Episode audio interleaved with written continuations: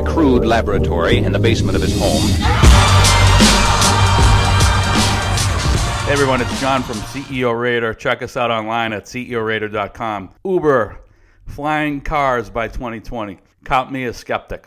This is where you know, Dara Khosrowshahi, his new CEO, should be focused on operationalizing the company. Peel back on some of the uh, moonshot initiatives and focus on culture, focus on operations, focus on how you make autonomous ride sharing a reality. As far as a you know flying car slash helicopter service, wonder how scalable that is. Wonder what regulatory would be. I see they're partnering with NASA, as announced today. That's great, but it seems like in order to make that a reality, they're talking about a new air traffic control system. Seems like you'd want to onboard other partners.